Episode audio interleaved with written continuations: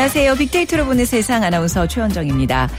자, 이어지는 메르스 관련 소식에 마음이 가볍지만 않습니다. 여러 가지 대책들은 발표되고 있는데요.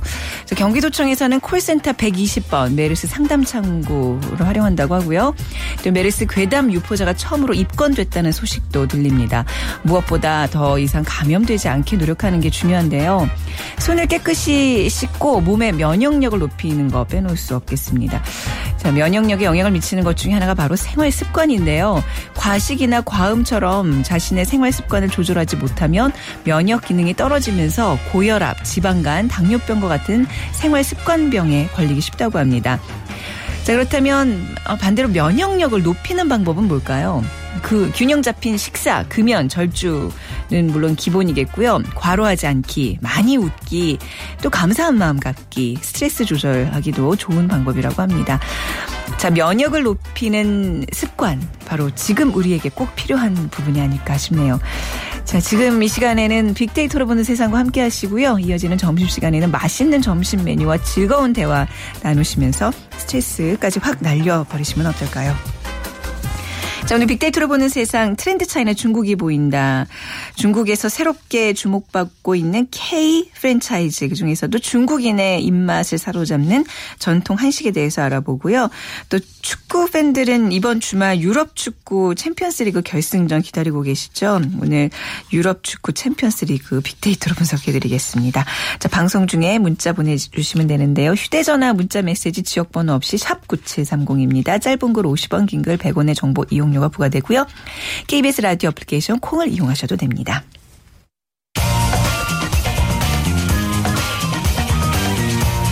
핫클릭 이슈 설왕설래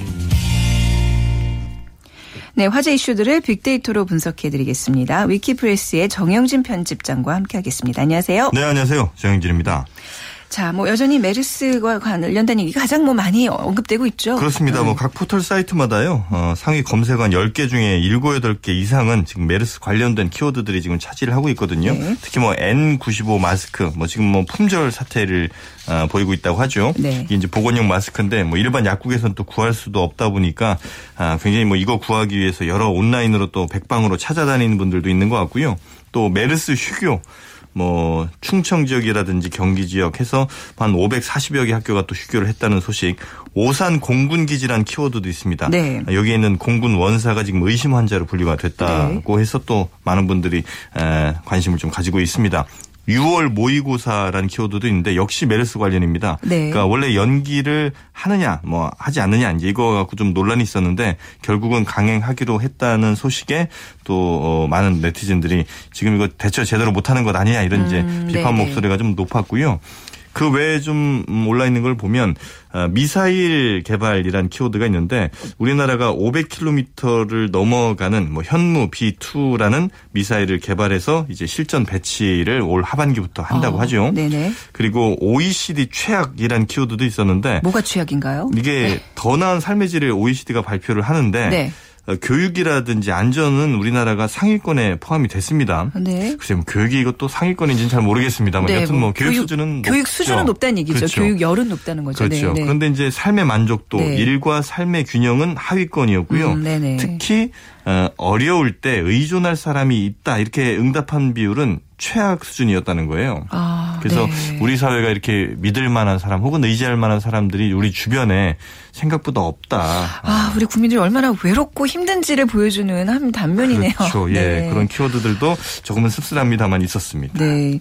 그냥 오늘 또 조금 우울한 조금 어떻게 보면 무서운 소식이라고도 할 수 있는데 어제 네. 왜 버스를 상대로 한 보복 운전에 많은 승객들이 불안에 떨었다는 소식 접하셨을 네. 텐데 이 보복 운전 말이죠. 이게 요즘 운전하기 무섭다는 분들도 적지 않아요. 맞습니다. 네. 그 버스 상대로 한 보복 운전 같은 경우는 특히 더 위험한 게 버스에는 많은 승객들이 또 그럼요. 타고 네. 있다는 거거든요. 어, 한 외제 승용차를 몰던 그 안모 씨라는 사람이 사실 이제 사건 자체는 조금 됐습니다. 근데 이제 이번에 보도가 좀 나온 것이고요. 작년 12월에 있었던 사건이거든요. 그런데 버스가 어, 좀 끼어들긴 했다는 이유로 그래서 자신의 시야를 가렸다면서 격분해서 네. 이 버스를 쫓아다니면서 추월을 하고 막 급정 거하는 방식으로 보복을 한 거죠. 또 심지어는 뭐 기사에게 폭언까지 했던 걸로 그래서 결국은 추돌 사고까지 났습니다. 네. 그래서 승객 등 한 두 명 정도가 경상 부상을 입게 됐었고 결국 이제 경찰이 블랙박스 화면 등을 토대로 어, 검거를 하게 됐던 이런 이제 사건이 어제 보도가 되면서 많은 분들이 어, 공분을 했고요. 이 보복 운전은 분명히 범죄 행위인 거죠. 그렇습니다. 검거가 되는 사안이죠. 네, 네. 사고가 나지 않아도 이거는 네. 네, 네. 분명히 이거 문제가 네. 되는 것이고요. 네. 또 여성 운전자 집까지 따라가서 아. 보복 운전을 했던 예. 또 폭행을 한 운전자도 있었고 어, 충격적인 또 보복 운전 하나가 있었는데 24톤 덤프 트럭이 이 끼어들기 과정에서 어, 부딪힌 이 중형 승용차를 들이받 은채 들이받은 것도 문제지만 이 상황에서 대략 한 50m 어, 정도를 끌고 간 네. 밀면서 주행한 이런 사건이 벌어졌습니다. 그래서 이게 보복 운전이다. 그러니까 끼어들기 한 승용차에 대한 보복을 덤프트럭이 한 것이다. 이제 이런 어, 영상 같은 것들이 막 올라왔는데 그래서 SNS에서 상당히 많은 논란이 좀 됐었고요.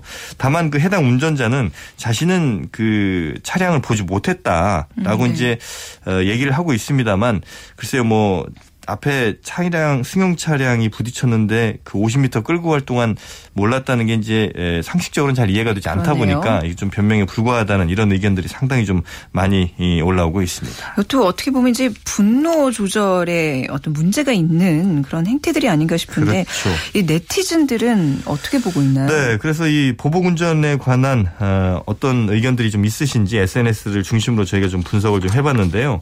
역시 뭐좀 어, 험악한 말들이 많이 있습니다. 있습니다. 네. 뭐 난폭이라든지 공포, 뭐 살인 이런 이제 얘기들도 있고요. 그만큼 어, 이 보복 운전이 위험하다는 얘기죠. 그리고 어, 여러 문제가 됐었던 뭐 최근에 그 버스도 역시 있었습니다만 그 BMW라든지 그 해당 아, 음. 차량이었죠. 이런 그 해당 차량에 대한 직접적인 언급을 한 분들도 있었고 또 이건 좀 잘못된 인식인 것 같긴 한데 이 성차별적 시각 그러니까 여자라는 키워드도 꽤 있었거든요. 네. 그래서 자칫 어, 여성분들이 좀 운전에 미숙하다 이런 인식을 가진 분들이 온라인에 여전히 조금 있는 것 같긴 음. 한데요. 그건 뭐 정말 잘못된 이제 인식이었던 맞아요. 것 같고요. 저희 네. 집에도 네. 이제 남편과 저희 경험, 경험으로 봐서도 절대 제가 더 뒤지진 않거든요. 이건 진짜 잘못된 편견인 것 같아요. 네, 맞습니다. 그리고 네. 뭐 이런 사람들에 대해서 뭐 구속을 해야 된다 이런 아. 의견들도 꽤 이제 많이 있었고요. 그리고 좀, 어, 이 보복운전에 관한 설문조사 결과가 있어서 좀 소개를 해드리면 이 자신이 운전을 하면서 분노를 경험했다는 사람들이요 전체의 90%가 넘었습니다. 네. 네, 운전하면서 화가 났던 그러니까 분노를 경험했던 사람이 그런가 하면 이 분노가 일었을 때 이거 좀 긍정적인 설문인데요. 어, 상대방이 깜빡이를 켜거나 손을 들거나 사과를 하는 제스처를 취했을 때 해소 경험 그러니까 네. 화가 풀렸다라고 얘기하는 사람이 또 99.1% 이게 삼성교통안전문화연구소에서 조사한 건데 그렇게 본다면 어좀 자신이 실수를 만약에 했다면 네. 거기서 어, 바로 사과를 한다면 이런 보복 운전으로 이어지지 않을 가능성이 상당히 좀 높다는 거거든요. 그래서 이 보복 운전에 대해서 또 직접 피해 경험이 있는 사람들도 거의 뭐 절반이 좀 넘는 수준이니까 이런 피해를 줄이기 위해서라도 만약에 물론 이제 아예 그런 일이 일어나지 않도록 안전 운전하고 양보 운전 하는 게 최우선이겠습니다만 네. 자칫 실수를 해서 상대방에게 좀 뭐좀 뭐, 좀 화가 날 만한 행동을 했다면 음. 바로 또 사과를 하는 것도 하나의 좀 이런 보복 운전을 막 막기 위한 아, 방법이 아닌가 하는 생각이 좀 듭니다. 네, 아니 핸들 뒤에서 정말 순간적으로 그 끌어오르는 분노 누구나 다 경험하실 거 아니에요. 네. 근데 이게 핸들 뒤에서 그 예의라는 거는 안전과 직결되는 문제이기 때문에 저는 약간 주민등록 그러니까 그 운전면허증 취득할 때 이런 네. 게좀 항목으로 좀 아주 중요한 부분을 좀 차지해야 된다고 생각을 해요. 그렇죠. 그렇죠. 네. 우리나라 너무 좀 따기 쉽다는 얘기도 있습니다. 예, 네. 맞습니다. 자, 그리고 이제 야구 얘기를 좀 해보겠습니다. 네. 어제 이승엽 선수가 프로야구 사상 대기록을 세웠어요. 그렇습니다. 400호 홈런. 네. 롯데와의 경기에서 400호 홈런을 쳤다는 것이고요. 뭐 일본까지 합 하게 되면 지금 뭐 500개가 넘는 그래서 559개가 된다고 해요. 그래서 한일 통산 600 홈런도 어쩌면 이승엽 선수가 41개만 아, 더 쳐낸다면 네. 가능한 뭐 대기록을 또 세울 것 같고요. 하여튼 뭐 기록의 사나이 이승엽 선수 또 하나 좀 이 제가 통계 쪽을 어, 또 말씀을 좀 드리면 야구는 또 워낙 통계 운동이니까요. 네. 이400 홈런 이번에 때렸던 그400 번째 홈런이요. 그동안 어, 통계적으로 가장 가운데 있었던 홈런입니다. 무슨 아, 얘기냐면 네네. 그러니까 가장 많은 홈런을 뽑아낸 상대 팀에게 뽑아냈고요. 네. 그다음에 홈런 방향도 가장 많이 쳤던 홈런 방향이었고 네. 비거리도 그동안 가장 많이 쳤던 홈런의 비거리 날아간 그 거리가 완벽하게 이제 맞아 떨어졌다는 네. 것이고 그래서 이번에 홈런은 409 홈런은 네네. 그동안의 홈런의 가장 평균이었다. 어. 아, 이렇게 또 볼 수가 있겠습니다. 가장 모범적인, 가장. 네, 더하지도 않고 덜하지도 않는 그렇군 이렇게 하기도 쉽지 않은데 말이죠. 그렇습니다. 네. 그래서 뭐 이번 그 홈런에 굉장히 축하의 의견들이 많이 있더라고요. 그래서 뭐 대단했다, 뭐 결실을 맺었다라든지 빛이 났다, 아, 뭐 이런 이제 얘기들이 많이 좀 있었고요. 또 아내인 이송정 씨 사진도 굉장히 많이 또 네. 어제 SNS에서 화제가 됐었고 그 홈런볼을 받은 그 관- 에, 저, 관중, 그, 네, 예, 관중이요. 네, 네. 근데 이 구단에 그 공을 기증하면 아. 삼성에서 최고급 휴대 전화기를 준다고 했대요. 어, 그래서 했나요? 안 주죠 당연히. 왜냐면 이게 공이 뭐한 1억 이상 이렇게 될 그런- 만한 그런가요? 이런 건데 아. 이 과연 이 삼성이 너무 좀 짜게 행동한 게 조금 아닌가. 더 쓰시지. 아유, 참. 네. 그래서 어, 삼성 290을 가져가기 위해서는 네. 좀통 크게 네. 쓸 필요가 있겠습니다. 예, 네, 오늘 말씀 잘 들었습니다. 감사합니다. 네, 감사합니다. 네, 지금까지 위키프레스의 정영진 편집장이었습니다.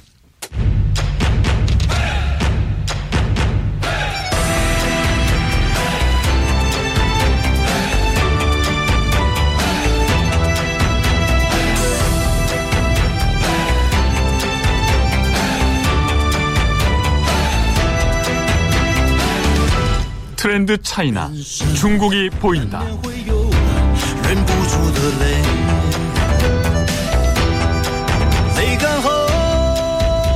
네, 중국 시장의 핫 이슈와 트렌드를 분석해 드립니다. 미중 산업 경제 연구소 조용찬 소장과 함께하겠습니다. 안녕하세요, 소장님. 예, 안녕하십니까. 네. 자, 빅데이터로 본 이번 주 중국의 경제 이슈들 먼저 좀 짚어 주시죠. 네, 모처럼 중국의 기업 체감 경기가 개선되기 시작했다는 소식이 주요 뉴스로 떠올랐고요. 네. 어, 선전시를 비롯해서 수도권 주변에 어, 부동산 투기 열풍이 지금 불고 있다 그럽니다. 이뿐만 아니라 금리 시장화 개혁이 이제 막바지 속도를 내고 있고요. 어, 중국이 야심차게 추진하고 있는 중국 제조 2025와 관련된 어, 추진팀이 조만간에 구성이 된다 그럽니다. 이렇게 되면은 2020년까지는 15개 전후에 어, 제조업 혁신센터가 들어서게 되는데요. 네. 이렇게 됐을 경우에 차세대 정보통신을 비롯해서 10대 중점 육성 분야 같은 경우에는 아, 우리나라가 커다란 위협이 될 것으로 보여집니다. 마지막으로 우리나라와 관련된 뉴스를 보면요. 3년 협상 끝에 한중 FTA 가 최종 체결이 됐는데요. 어, 중국은 실질 GDP가 0.34%포인트 정도 올라가게 되고요. 네. 어, 방직이라든지 의류, 음, 비철금속, 철강, 아, 기계 설비 쪽에서는 우리보다 상대적인 수혜를 입을 것이라는 분석 자료들이 나왔습니다. 네, 이제 한중 FTA를 이제 시작으로 굉장히 발빠르게 우리도 이제 어떻게 하면 이, 이 어떤 무역 간의 어떤 경제 이런 거래 간에 좀 이득을 볼까 고민을 해야 될 텐데 지금 이제 계속해서 몇 주간 중국에서 새롭게 뜨는 K 프랜차이즈 중에서 어 이제 중국인들이 선호하는 어떤 우리의 어떤 경제 영역을 살펴보고 있는데 오늘은 전통 한식에 대해서 알아볼 거예요. 근데 어 우리가 흔히 중국 음식이 워낙 종류도 많고 입맛이 까다로워서 한식은 잘 안 될 거다라는 편견이 있는데 진짜 한식당에 대한 인기가 현지에서 높나요? 네, 그렇습니다. 지금 한류 드라마 열풍이 이제 한류 음식인 K푸드로 옮겨가는 그런 모습인데요. 네. 뭐 한식은 중산층을 주요 타겟으로 해서 경쟁력이 상당히 높습니다. 뭐 현재 기존 그 외국 식당보다도 합리적인 가격을 좀 측정하고 있고요. 어, 젊은 셰프들이 중국 진출이 잇따르면서요. 어, 중국인들의 입맛을 사로잡고 있는데요. 네. 현대적으로 재해석한 한식을 맛보기 위해서 어, 중국의 젊은 층이 몰리면서 어, 한식당은 정 통과 그리고 창의를 갖춘 어, 세련된 맛으로 중국에서는 변모를 하고 있다고 합니다. 아, 네. 중국 대륙에 진출한 우리나라 좀 대표적인 전통 한식점은 어떤 기업이 있나요? 네, 대그룹은 CJ그룹의 그 외식 브랜드인 CJ 푸드빌이 뭐 뜨레주르라든지 네. 투썸, 아, 비비고, 빕스 같은 아, 대표적인 브랜드를 중국 전역에 걸쳐서 영업을 하고 있고요. 네. 어, 베이징에서는 한식 현지화 1등 기업으로 손꼽히는 애강산이 있고요. 또 모던 한식으로 어, 중국에서 이름 날 달리고 있는 아, 쌈도 있습니다. 네. 이뿐만 아니라 경복궁이라든지 본가, 아, 궁 같은 경우에는 중국 각 지역에서 한식의 세계화를 리드하고 있고요. 최근 중국 안에는 어, 갈비와 불고기와 같은 직화구이 음식점이 인기를 끌고 있는데요. 이 때문에 어, 불고기 브러더스라든지 어, 설해갈비 등이 좀 인기가 있고요. 또한 어, 저가형 한국식 그 고깃집을 운영하는 우간회라든지 장충동 왕족발 보쌈 그리고 현풍 할매 곰탕과 같은 네. 많은 레스토랑이 진출해 있습니다. 네. 그 우리나라 중소기업과 개인이 영업하는 한식당 그 경쟁 상대라 그래야 될까요? 어떤 음식들이 있을까요? 중국 내에서? 네, 아무래도 북한 식당이 가장 그 큰 경쟁 상대인데요. 아, 그럴 수 있겠네요. 예. 네. 어, 베이징과 상하이를 비롯해서 한 그 40여 개 그 외화벌이 북한 식당이 있습니다. 네네. 한때 많을 때는 60개가 넘었다 그러는데요. 최근 들어와서 향응 금지 조치로 인해서 한식당의 그 경영이 좀 나빠졌다 그럽니다. 그래서 북한 식당들이 한국인이 즐겨 찾는 짜장면 그리고 돌솥 비빔밥, 잔치국수 같은 한국 메뉴를 내놓으면서 우리 그 한식당을 위협하고 있고요. 아. 그러니까 오히려 한국 관광객들을 상대로 하는 음식점들이 많죠. 북한 식당들이요. 네, 그렇습니다. 네, 네, 네. 이것뿐만 아니라 아, 프리미엄 한식당인 치큐라고 있는데요. 네. 김치의 치자, 바베큐의 큐자를 만난 치큐 같은 경우에는 세계적인 그 셰프 장조이와 그의 아내 한국계 미국인이죠. 네. 어, 마르자가 어, 공동으로 그 와이탄에다가 선보인 한식당입니다. 네. 여기에 가면은 돌과 쇠, 나무로 그 모던한 인테리어를 꾸미고 있고요. 잘 익은 김치와 곁들인 아, 프리미엄 한식을 아, 독특한 맛에 즐길 수 있다 그럽니다. 네. 이 때문에 중국에 진출한 외국 기업들이 인기를 끌고 있기 때문에 이런 그 프리미엄 식당들도 어, 우리가 견제를 해야 되는 상황입니다. 네. 워낙 그 이제 중국 요식 업종이라는 게 방대해서 정보가 너무 많아서 오히려 우리나라에 오히려 알려진 게 없는 것 같은데 좀 현황을 더 좀 짚어주신다면요. 네, 중국은 우리나라보다도 아직 인건비라든지 네. 임대료, 재료비가 좀 싼 편입니다. 어, 게다가 우리나라는 그 마른 걸레에서 물을 짜듯이 아, 그 상당히 경쟁이 심한데요. 중국은 이런 경쟁이 좀 덜한 편이고요. 네. 또 수요가 뒷받침되고 있기 때문에 뭐 창업 환경은 우리보다 좋은 상황입니다. 중국에는 일정 규모 이상의 외식 업체만 220만 개에 달하고요. 또 그러기 때문에 철저한 준비라든지 기본 원칙을 지키지 않으면 성공할 수 없는 시장입니다. 네. 뭐 단순한 음식만 파는 게 아니라 철저히 중국인에 맞춘 그 매장 크기나 인테리어 남다른 서비스를 제공해야지만 성공할 수 있는 시장입니다. 음, 그 왜 흔히 중국 사람들은 외식하는 걸 참 즐긴다고 알고 있잖아요. 실제로 그 음식 서비스 시장의 규모가 큰가요? 네, 그렇습니다. 중국은 그 외식 그 업체 방문수 같은 경우에는 1인당 213회로 일본에 이어서 세계 2위 수준인데요. 아, 일본이 1위예요? 예, 그렇습니다. 네. 그리고 중국 요식업 종의 그 매출 같은 경우에는 2017년이면은 무려 315조 원 규모로 미국에 의해서 2위가 된다 그럽니다. 그렇군요. 네. 이 때문에 중국인의 그 방향만 한 번 틀면은 네. 세계 외식 트렌드가 바뀌게 되는데요. 어. 뭐 단백질 섭취가 늘면서 전 세계 육류 가격이 폭등했고요. 네. 덩달아서 닭고기 값도 오른 것도 중국인의 그 입맛이 바뀌었기 때문에 그렇다고 합니다. 그러니까 뭐 일본 사람들이 참치회를 먹기 시작하면 참치값이 오르고 피자를 먹기 시작하면 밀가루 값이 오르고 정말 이 세계의 어떤 음식 시장을 다 선도하는 그런 느낌인데 중국에 진출한 한식 브랜드 가운데 좀 성공한 기업을 소개해 주실 수 있을까요? 네, 베이징의 그 유행의 그 첨, 최첨단을 걷는 지역이 살리투리라는 지역이 있는데요. 네. 여기서 젊은이들 사이에 케이푸드 열풍을 리드하는 사람이 안현민 그 셰프의 그 레스토랑 쌈이라는 데가 있습니다. 네. 어, 대부분 그 베이징에 가보면 고깃집 메뉴가 거의 거의 비슷하거든요. 그래서 부유층이라든지 외국인들의 그 식상한 한식 입맛을 바꾸기 위해서 2010년도에 그 쌈이라는 어, 전통 그 음식을 기반으로 한 창의적인 메뉴를 선보였다고 합니다. 여기에 가면은 사골 육수로 지은 밥이라든지 네. MSG가 전혀 들어가지 않는 떡볶이 그리고 어. 상추 샐러드와 모둠 쌈밥 그리고 육회, 아, 떡갈비 스테이크 같은 경우가 있는데요. 아, 보기도 좋을 뿐만 아니라 새콤달콤 매콤한 맛이 아, 조화롭게 미각을 자극하고 있는데요. 네. 쌈 같은 경우에는 중국에서 한식당 최초로 Best New Restaurant에 선정되기도 했고요. 또 박근혜 대통령이 방중 때 세 차례 테스팅을 거친 후에 의전용 도시락이 제- 제공될 정도로 아주 좋은 평가를 받고 있다고 합니다. 네, 근데 흔히 이제 해외에서 그 한국 음식 한식이 좀 비싼 걸로 알려져 있잖아요. 중국에서의 한식 가격은 어떻게 좀 가격 경쟁력이 있나요? 네, 대표적인 애강산이나 경복궁 쌍 같은 경우에 가보면 어, 점심 2인 세트 같은 경우는 한 3만 3천 원 정도이기 때문에 그렇게 네. 비싸지는 않습니다. 네. 근데 좀 저녁에 한 7명 정도가 회식한 적이 있었는데요. 네. 고기나 해산물을 좀 조금 먹었더니 60에서 70만 원이 나왔습니다. 어, 많이 드셨나 보네요. 어, 고기 맛은 아주 썩 좋았던 걸로 네. 보여지고요. 또한 베이징 왕징에 있는 CJ 그 들어가면 뚜레쥬르나 빕스, 어, 비비고, 어, 투썸 플레이스 같은 경우 영업을 하고 있는데요. 네. 어, 빕스 같은 경우에는 평일 점심이 한 2, 2만 4,500원 정도, 그리고 그 외에는 한 3만 5천 원 된다 그럽니다. 참고로 북한 식당에서 저녁 식사를 하면은 1인당 한 4, 5만 원 정도 네, 나오고요. 북한 식당 비싸더라고요. 예, 술까지 네. 시키면 1인당 한 7, 8만 원 정도 되기 때문에 서울보다는 좀 북한 식당이 좀 비싼 편입니다. 네. 자, 중국에서 한식 레스토랑을 이제 오픈하려고 한다, 창업하려고 한다. 어떤 전략을 좀 우리가 염두에 둬야 될까요? 네, 중국은 여전히 기회 땅인 것은 분명한데요. 네. 하지만 무작정 중국에 진출하는 것은 위험합니다. 뭐 차별화된 전략이라든지 치밀한 준비를 통해서 어, 중국에 진출해야 되겠고요.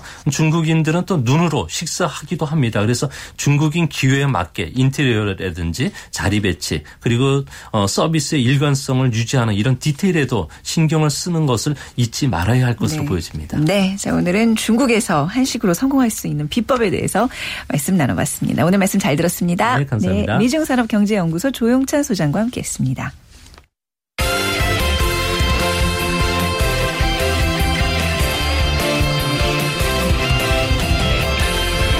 빅데이터는 승부사.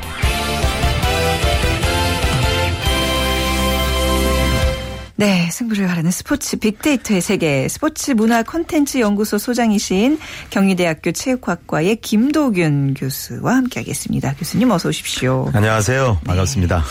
자, 우리가 앞서서 이승엽 400홈런 얘기를 이제 했었는데 아, 맞습니다. 보셨어요? 네, 이승엽 선수가 네. 400호 홈런을 쳤는데 네. 혹시 홈런볼의 가격이 얼마나? 아까 그 얘기를 정영진 편집장과 하다 네. 말았는데 사실 정확하게는 잘 모르는데 예. 휴대전화 최신 폰 하나로는 해결이 안 되는 거라면서요. 그렇죠. 제가 네. 2000그 56호 아시아 신기록을 세웠을 때 네. 그게 그때 제가 방송에서 네. 1억 2천만 원 갈 것이다 그럼 했는데 이거는 더 하겠네요. 실제로 경매에서 1억 2천에 나갔습니다. 아, 그러면 이건 대략 얼마로 어, 보시는 지. 그래서 제가 볼 때는 이제 그 56호 아시아 신기록에서 네. 이제 400호 홈런을 쳤기 때문에 그때보다도 아무래도 관중수도 늘었고 네. 또 실제로 500호 홈런을 칠 만한 선수들이 가능성이 많이 없기 때문에 네. 이 홈런볼의 가치가 더 클 건데 최소한 3억 이상 가지 않을까. 그러면 두 배 이상 가지 않을까. 그래서 어제 그 볼을 잡았던 아. 네. 그 박모 씨는 사실 네. 대박을 쳤다라고 할 수가 대박이네요, 있는데 진짜. 어떻게 보면 스포츠 토토나 네. 로또보다도 사실 경기장에서 네. 이 3억을 쟁취할 확률은 확률적으로 굉장히 높죠. 아, 정말 예. 전생에 나라를 구하신 분이에요. 맞습니다. 네.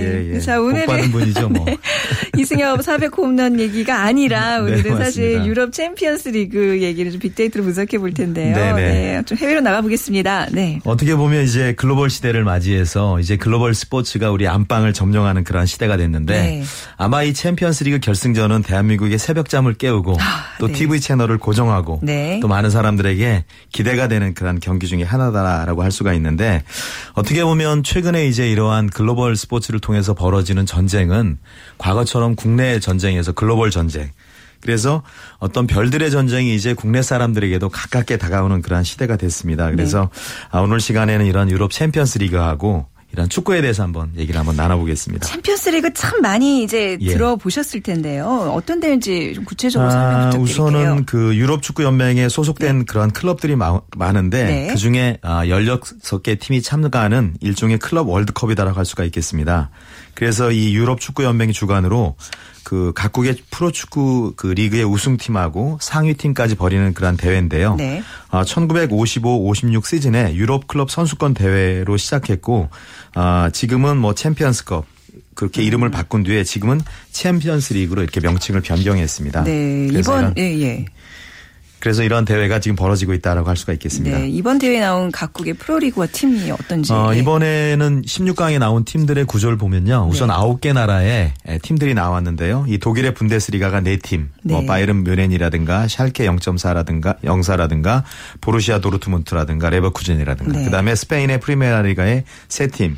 그리고 영국의 프리미어 리그의 세 팀, 네. 그리고 이탈리아 세리에의 한 팀, 그다음에 프랑스, 우크라이나, 모나코, 스위스, 포르투갈 해서 네. 아홉 개 국가의 16개 음. 팀이 나왔다라고 할 수가 있고요. 어, 이 16강에 오른 팀들은 그 홈앤드 어웨이 방식으로 두 번의 경기를 치르고 이 두 경기 결과를 합산해서 네. 더 많은 골을 넣은 팀이 다음 라운드에 진출하는 그런 거라고 볼 수가 있겠습니다. 여기도 역시 굉장히 그 돈과 밀접한 관계가 있겠죠? 네, 맞습니다. 경제적 네. 가치를 좀 데이터적으로 분석을 어, 해주신다. 우선 그 16강에 진출한 팀들의 어떤 그 어, 네. 구단 가치를 보면 네. 가히 천문학적인 숫자다라고 얘기를 할 수가 있는데 아, 지난 5월 7일 날 미국의 경제 주간지인 포브스에서 네. 전 세계 그 세계 축구 클럽의 가치를 발표를 했습니다.